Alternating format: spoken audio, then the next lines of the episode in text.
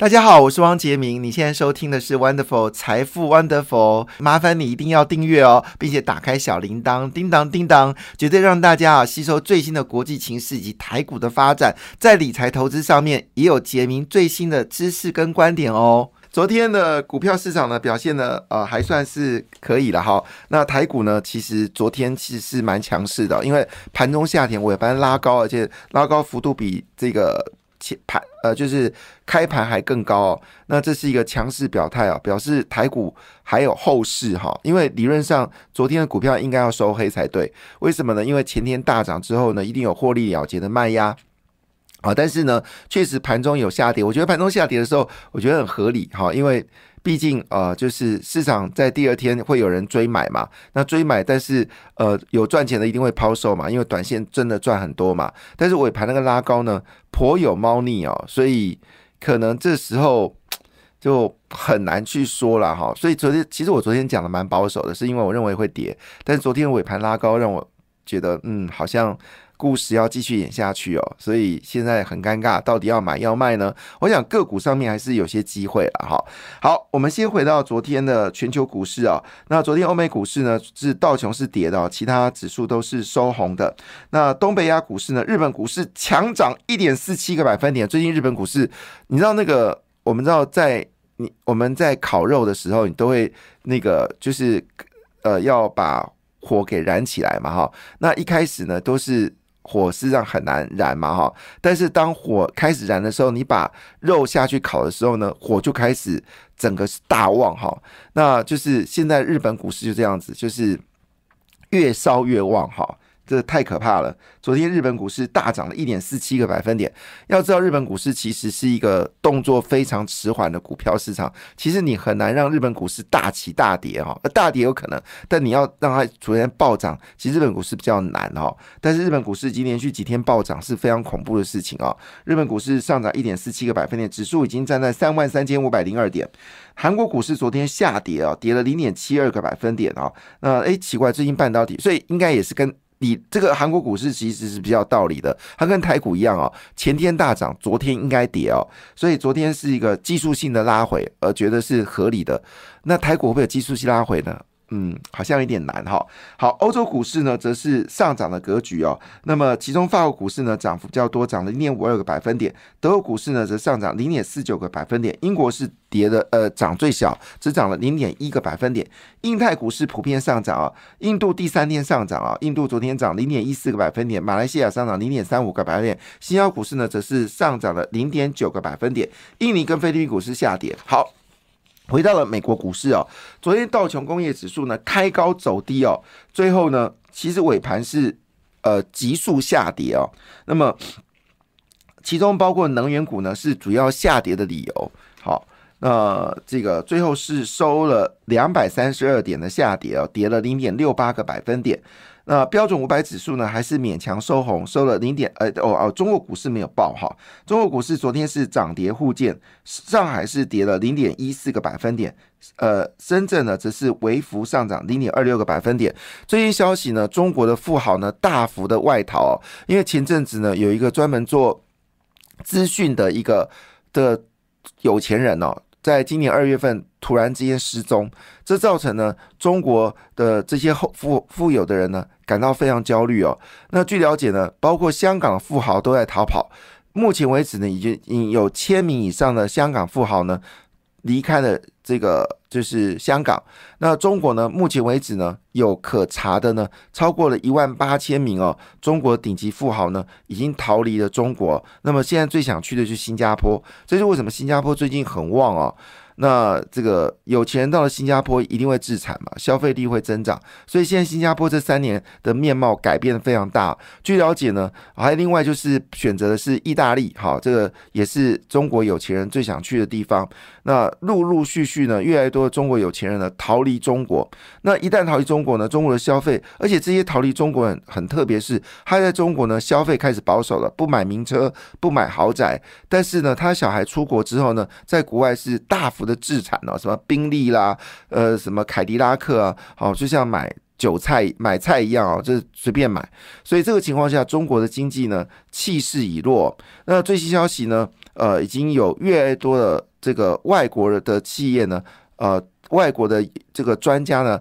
离开了亚投行啊，那么脱离“一带一路”，但是中国现在卯尽全力哦，在发展拉丁美洲哦，所以他现在可能对于非洲跟这个亚洲哦，开始逐渐收缩手，转向支持拉丁美洲哦。这是为什么拉丁美洲最近股价呢持续的飙高，包括委内瑞拉跟阿根廷哦，今年表现都超过了百分之七十以上。好，但是不论怎么样呢，中国的。问题呢，已经是今天有最新消息哦，就是指出这个是中国恐怕越来越麻烦了。这个新闻呢，今天是大标题哦，这是呃英国投资顾问预估哦，今年富豪大笔的外逃。世界银行呢已经指出哦，中国经济复苏呢依然非常的脆弱，前景仍面临下行的风险呢。房市的结构问题依旧存在，那么整个经济要回温的可能性是几乎等于不行哦。所以呢，现在中国的房地产呈现 L 型啊，就跌完之后它爬不起来。所以预估呢，有更多的房地产公司呢会遭遇到就是债务破灭啊，房地产崩盘、烂尾楼大幅增加的一个状况。而地方政府呢筹不到钱，所以呃。这个靠地方政府的这些企业呢就垮了，那所以这些人就找不到工作，那加上外销出口大幅的衰退，所以制造业开始萎缩，中国经济其实是很难看哦。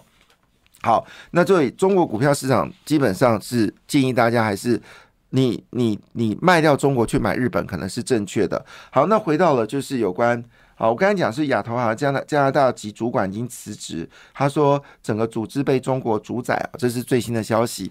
好，那回到了美国股票市场，那。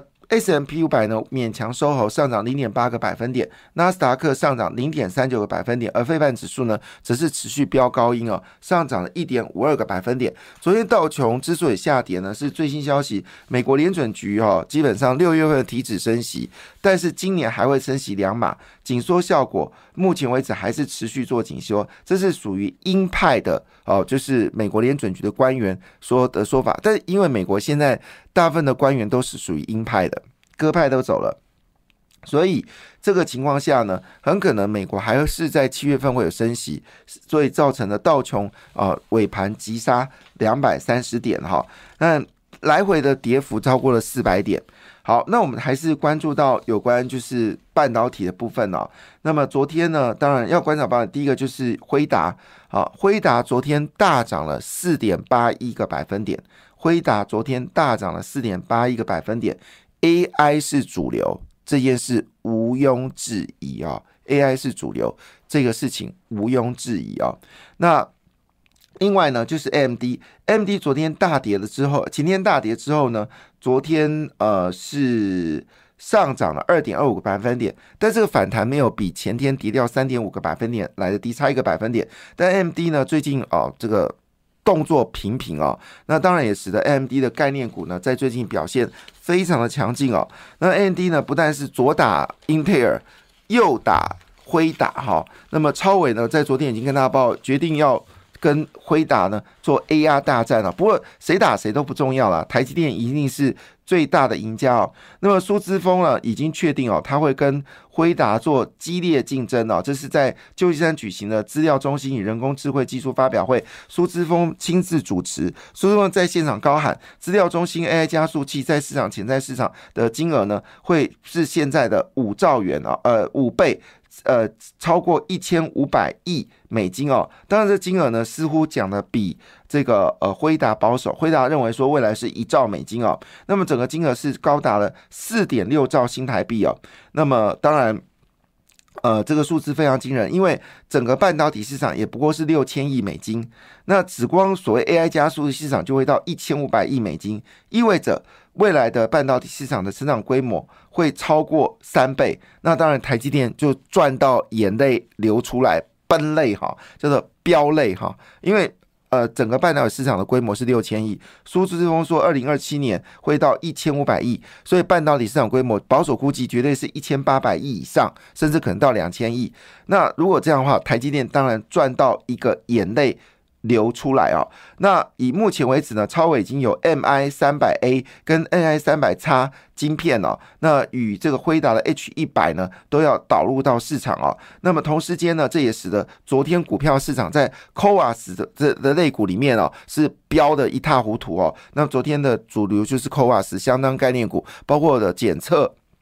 还有这个我们说的封测，那昨天点出的四档股票呢，昨天表现的相当的可怕，好，所以 c o a s 股票是非常惊人。那今最新消息呢，已经从 c o a s 哦 c o a s chips on wafer on substrate，它有分分 substrate N 跟 substrate L，好，这是在所谓的小晶片的一个封测里面啊，是一个主流的的技能呃技术，而这个也包括了晶材，好，昨天呃那三档股票啊耐呃呃。名字忘掉了哈，不过各位可以去查 c o a s 概念股啊，外资喊出来会持续的飙高。那今天的讯息呢，已经转到了就是呃爱普跟怡鼎哈。那么已经转移到爱普跟怡鼎，那主要原因是高频记忆体的需求大爆发哦，所以今天可能爱普爱普跟怡鼎的股价可能会涨停板哦。那当然这跟超维绝对有关系的，而超维概念股呢也成为主流哦。那里面有哪些股票呢？好，跟大家报告，当然就第一个就是嘉泽了哈。嘉泽公布了这个五月前五月的年增率是负十点一九的呃。但是呢，整个趋势看起来是往上啊。那嘉泽会不会攻到一千块呢？这也成为大家所关心的焦点。另外就是均热片建测，好建测呢，公布五月份的前五份营收呢，增长九点一三个百分点。另外就是影威，影威就是做测试的哈，影威就现在台湾三只影测试股都是标示非常的惊人哦。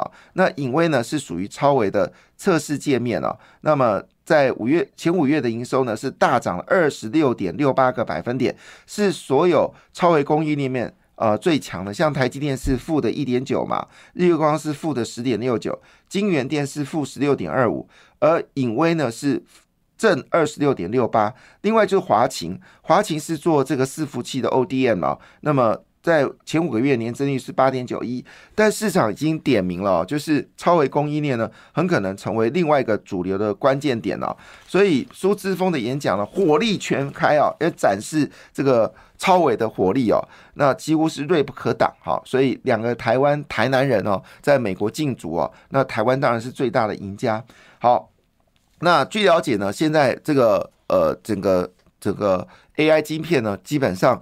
ARM 也要介入，那这些新消息呢？台积电也入主了 ARM，那么当然，台积电入主 ARM 有原因，就是要跟三星跟这个这个呃英呃呃三星跟这个英特尔好，就是让三星跟英特尔永无翻身的境地啊，就是我压着你狂打好。那如果呃 ARM 也台积电入主 ARM 的表示。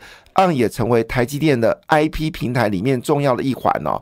那这当然对于台积电来说是加分。最近台积电呢，已经在美国到处猎股哈，就是跟这个 IP 相关的公司呢，也到处的这个猎捕，就是要维持整个 IP 平台成为。宇宙最强的一个平台，那这个平台一旦建立起来的话，所有的 IC 设计公司，你很抱歉，你根本不可能去选择三 G 跟这个这个呃英特尔。所以我奉劝日本啊，你不要做梦去做二纳米，你投资这么多的钱，但你没有 IP 平台，你就算有二纳米也没用。好，那我们知道这个美国校学想跟日本一起来合模做二纳米啊，剑指台积电脑，还是？得不偿失的，好是没有意义的投资哦，那亏损非常惊人。好，所以换个角度来说，其实整个议题呢，从 Coas 已经到高频记忆体，已经到了超微供应链。好，再把超越供应链一下啊，就是这个呃高速连接器哦，嘉泽。好，那这个均热片是监测，好就是散热。伺服器的是 ODN 是华擎。好，那界测试界面是影微。好，那这个。封测代工呢是金源电跟日月光，好，那这个台积电则是代代呃这个代工哈，好，那我们刚才讲到一半嘛哈，就是有关这个昨天的美国股市，好，AMD 是上涨了二点二五个百分点，高通是下跌了，跌了零点八三个百分点呢，但这对联发科其实没有影响，联发科的那个火炉已经形成了，那么是不是有机会再回到一千块，成为大家所在乎的焦点？昨天连电是上涨了零点八个百分点，台积电上涨零点五七个百分点哦。这是昨天有关整个费半指数。那苹果呢，则是小幅上涨零点三五个百分点，市值接近三兆元，但昨天。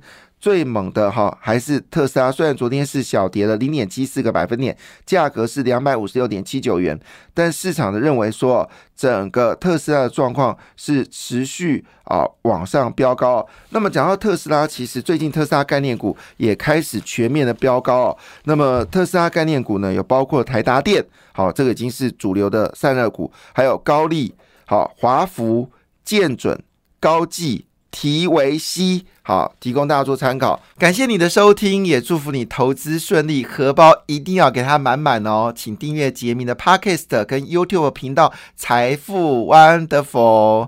感谢，谢谢 Lola。